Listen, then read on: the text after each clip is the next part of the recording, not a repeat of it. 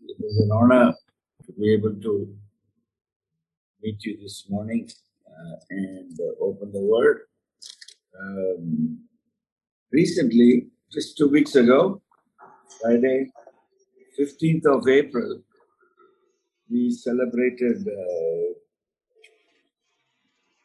the weekend of Easter. We had revisited the the palm, the palm uh, the week before. Sorry, the week before Easter, we had. Uh, now we remembered the passage of Jesus marching into Jerusalem. Historically, that's the time, Friday before uh, the previous week, the Friday before Passion. The Friday before Palm Sunday. And, uh, we heard uh, the passages. I'm sure all of you in your churches would have heard and read that week. Hosanna, Hosanna in the highest. If you take time to look at the word Hosanna, the literal meaning of the word is save us now, we request. We beseech you, save us now. Hosanna literally means that. In Hebrew, Hosanna means save us now. We plead, we beseech you, we request you urgently, save us now. This is the Palm Sunday passage. So we've gone over it. I'm sure all of us, Christendom, all over Christendom, that's a passage for the Palm Sunday. But having crossed over the passage, have you also crossed over the cry? Did only the people that welcomed Jesus with palms and with their clothing on the road cut branches and put it on the road as he came on this colt. Were they alone crying, Save us now? Is there a cry today? Do you hear cry today? May not be Hosanna, may not be Hebrew, but the same, save us now. We plead we, we beseech you, save us now. Is that cry still ringing in your ears every day? I believe it is. I believe the cry is there. The question is whether you and I are hearing that cry. That's the real question. Question is not whether there is a cry for help. The cry for help is everywhere. From a little child needing a home, needing food, needing clothing, to a youngster needing understanding, to a young woman dealing with poverty and a sick husband, children to feed, crying out, somebody in sick bed crying out, somebody in huge debt, financial turmoil, crying out. Somebody not married, somebody far away from home, somebody lonely, somebody struggling with mental illness or some kind of illness, somebody without a job, somebody without community, family. There's all kinds of cries, my friend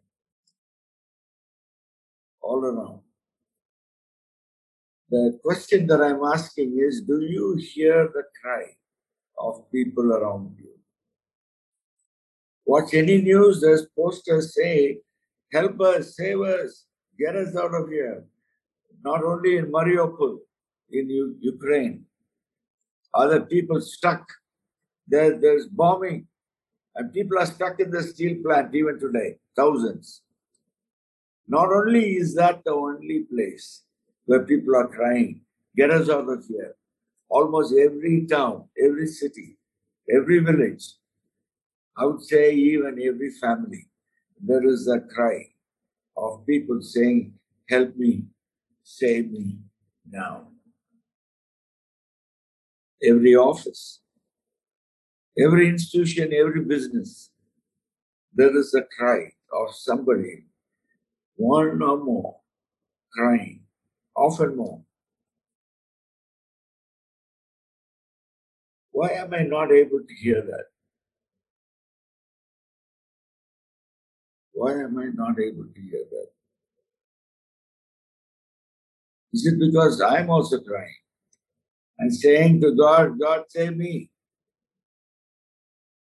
Often, we who are blessed with so much, entrusted with so much, are also seeking help in our own way.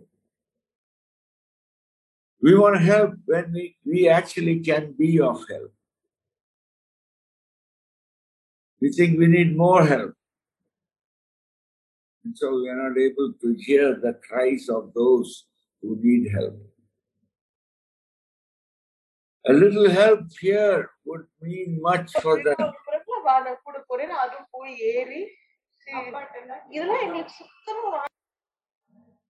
But we are busy with our own cries for help. I'm saying this kind of life, in what way are you and I different from the person on the street who doesn't know Christ, who doesn't know there is eternity with God, and one day a judgment throne where a book will be opened and it will be searched what has I have done and in another book where if my name is there, will be searched. They don't believe that. There is a God who's keeping tabs on what we have done with what is given to us today. What He has given to us. He has kept tabs of all the times we cried and how He came through, how He sought His help and He helped he has a record of all of that, my friend, from way back. And he also remembers what we are doing. Don't let it go that in our busyness, when we overlook the needs of others, when we are concerned about our needs, that it is not going that it is going unrecorded and unknown. Let me read a verse to you, a passage to you from Proverbs. Proverbs chapter 24, verse 11 and 12. This is an interesting verse. You need to mark this for life. This has to be kept before us. I know we like to keep a lot of promise verses, and that's perfectly fine. But also keep verses that challenge us, that drive us towards the cross. Proverbs chapter 24, verse 11 and 12. Deliver those who are being taken away to death. Deliver those who are being taken away to death and those who are staggering to slaughter, oh, hold them back. Those who are staggering to slaughter, oh, hold them back. If you say, see, we did not know this. Hello. Does he not consider it who weighs the hearts? And does he not know it who keeps your soul? Will he not render to man according to his work?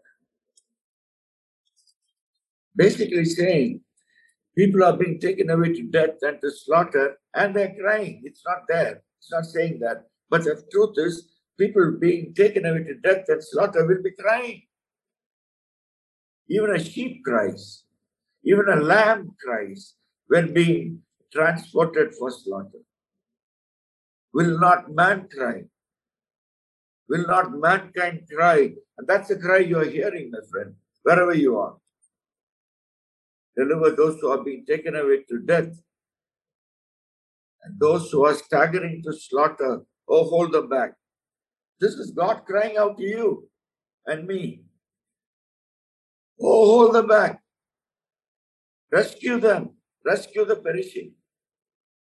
See, if you say we do not know this, does he not consider it who weighs the hearts? He just searches the hearts and he knows what's there. He knows you and I know they were walking towards slaughter. Does he not know it who keeps your soul? The one who keeps our soul, the guardian of our soul, knows what's in our soul. That we are, it is selfish. It is all about me and mine. We hear the slightest cry of our child, of our loved one. We are not able to cry, hear the loud wailing of the other. Why? This is my child. You can't see one drop of tear in her eye. Whereas wailing and weeping, grieving, isolation and then depression and death. It doesn't move me enough to even travel three hours, four hours to go see that person. My child one year, I will travel miles and miles, hours and hours, even days on end, because I cannot bear to see the tear on my child. I'm not saying that's wrong, my friend. But I'm saying at what cost? Will you not consider it who weighs the hearts? Does he not know it who keeps your soul? And will he not render to man according to his work?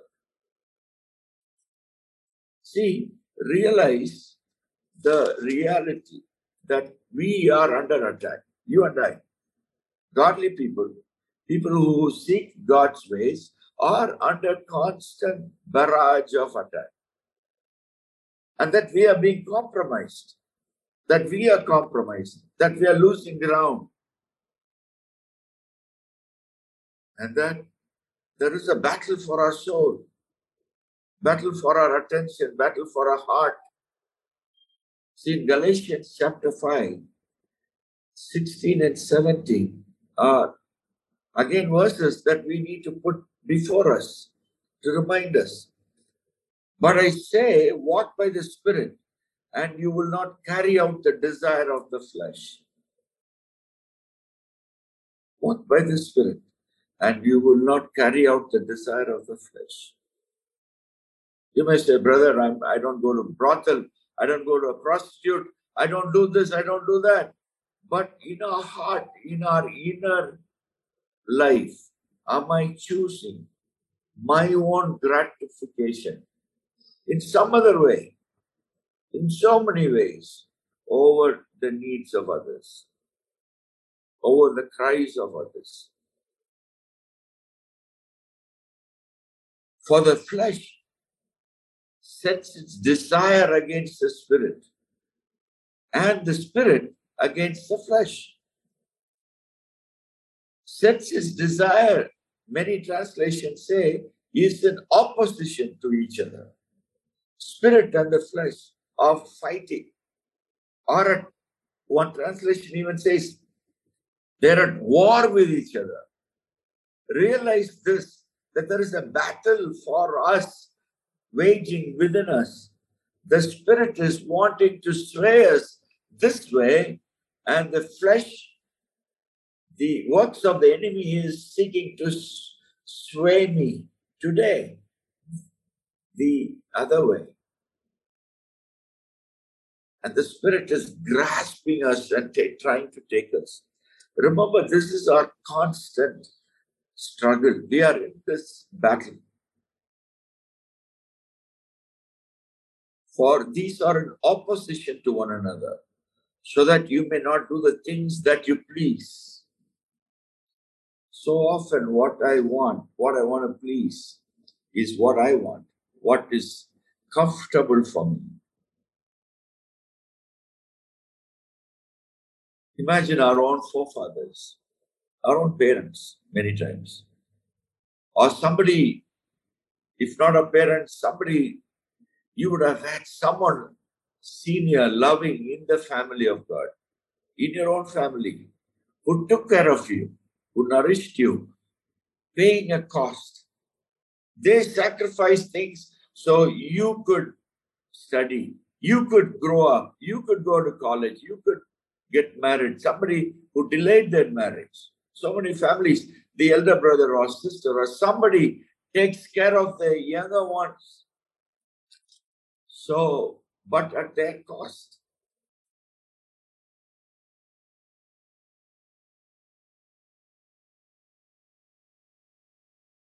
So many crying around us. Am I standing up for the cries, the tears of the others? Am I wiping tears in my day? See, we all will end our lives one day. Everybody. That's if you're born, certain that you and I are going to die. That's the certainty of life. That we're going to die. But we have, as believers, as children of God, we have assurance of life eternal, life after death. But the fact of death is sure. And at that point, many of us will stand before God with regret. I believe all of us will have regret. Some, many regrets, some with lesser degree of regret. Will I? I don't want to. What I'm saying is, we've seen so much death this last two years. With that, oh, so much dying, people we did not expect to die, died, leaving behind everything. Everything. They took nothing. They took nothing. Do you know anybody who took something with them? Tell me, I'll come and sit with you. I like to meet meet that family. I can't meet that person, but I can meet the family. Try to see how they took anything with them. They took nothing, my friend. Nobody takes anything with them. You can send ahead you can't take it with you.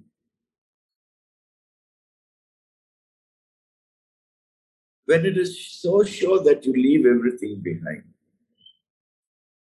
why am I living a life that lead to regret? Why don't I give myself to things that truly matter?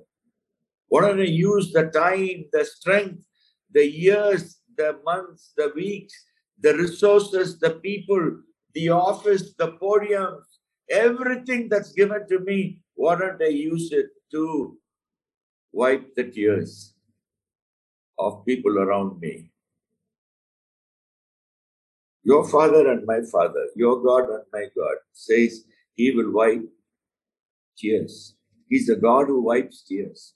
If you and I are children of the same father, you and I should be wiping tears. Not just our tears, my friend, not just our children's our family, tears of strangers, tears of people far away.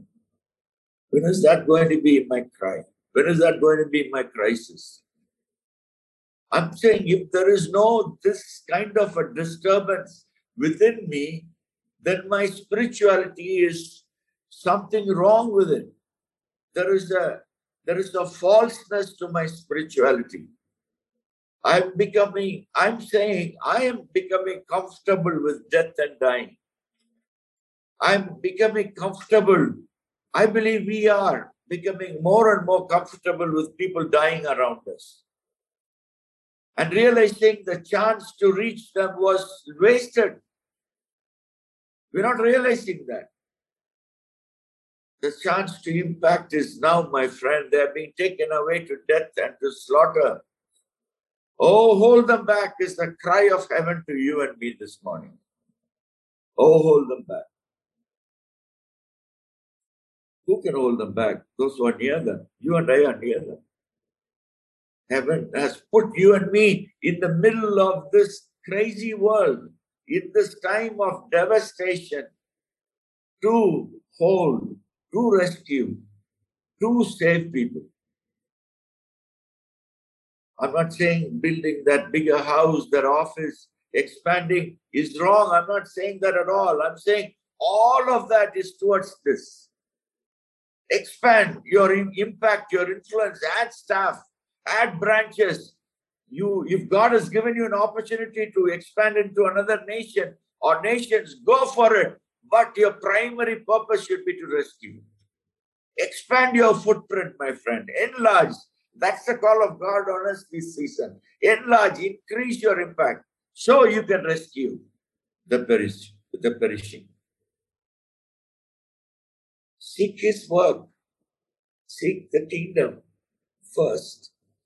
Then everything will be added to you, my friend. For your generations, he will add to you.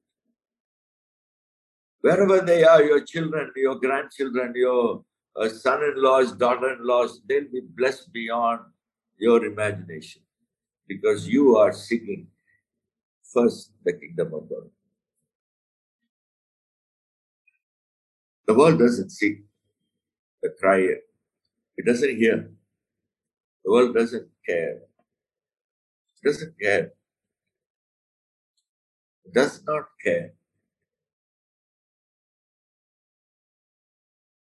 You and I are sons and daughters of a God who cares. Our Heavenly Father cares, cares so much. He gave His Son. He wipes away the tears. If you and I are to resemble this God, this Heavenly Father, if, if that Father is my Father, is really my Father, I love Him and He loves me and His Spirit dwells within me. The Spirit is drawing me, should draw me into things that also what the Father is doing. Wiping tears, listening to the cries. Not just the poor are crying, my friend, the rich are crying. We live in a season where there are wealthy crying. I don't know if you saw five wealthiest five of the top 10 or so wealthy businessmen in Russia have actually killed themselves in the last two months. The war has actually devastated their businesses. Sanctions all around the world has hurt Russian businesses like nothing else. Russian businessmen not are not uh, alone in their cry businessmen all over are under pressure. Russia is an example I'm using. In your city, in your town, in your state, in your country, people at the high places are not far from distracting themselves. There's tears everywhere, my friend. There's loneliness everywhere. There's fear everywhere. There is anxiety everywhere. Nobody cares. Once you have a car and, your, and a house, nobody cares for you. Everybody wants to get from you. The loneliness of being at the top, at a high place, at a place of influence like you are, you know the loneliness. But nobody cares. Everybody, including the church, ministries, mission agencies, call you, want you for your offerings. I'm being brutally honest. Forgive me if I'm wrong. You alone know, you alone know the loneliness, the tears of others in high places. Why has God set you in a high place? To merge, rescue in the midst of your business to bring compassion in the midst of your calculations. Bring love and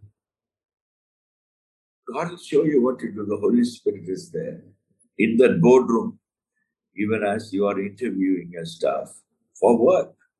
But God gives you mercy towards them. You see a lonely person. You see a person who's been booted all over the city and the country. Nobody wants him. You can reach out.